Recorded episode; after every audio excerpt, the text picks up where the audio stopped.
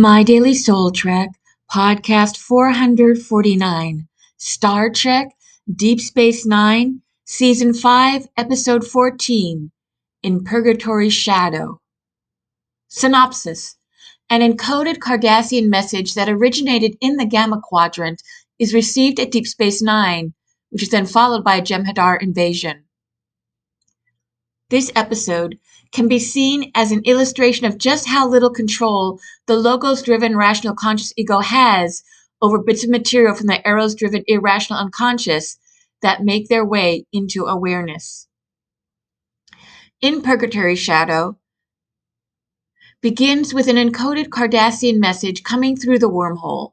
Lieutenant Commander Worf and Elim Garak go into the Gamma Quadrant to investigate and are captured by Jem'Hadar forces, but not before warning Deep Space Nine of an impending Dominion invasion.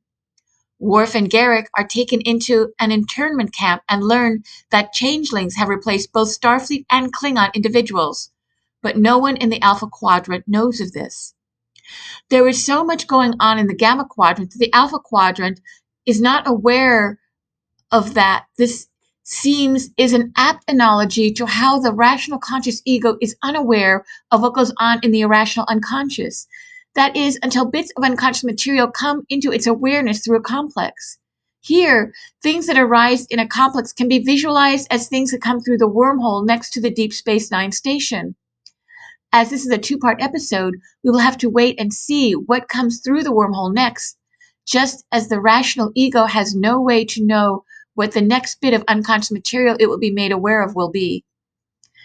All the ego can do is to carry on and accept that this is how it is.